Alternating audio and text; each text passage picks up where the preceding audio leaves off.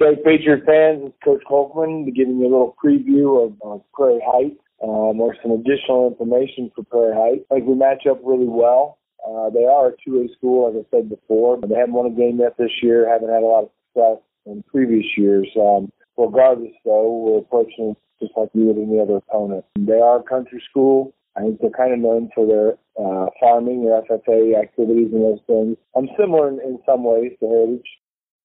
Uh, they run a, a flex zone system, so I guess you watched or were at the Tri County game, uh, similar probably the most to that a couple weeks ago. Uh, double slots for the fullback, almost always actually are in the two games we've got. They're always in done. So they're not real big, but they do have some kids that can play. Uh, roster, I think, is about 35 or so, somewhere in there. Looking forward to it. Glad to have a game, actually. Uh, glad we didn't have to um, not play this coming Friday, so that's good. Side note then, uh, homecoming is pushed back to the last game of the year, which is the 16th, Jay County. So we will do homecoming and senior night on the same night there.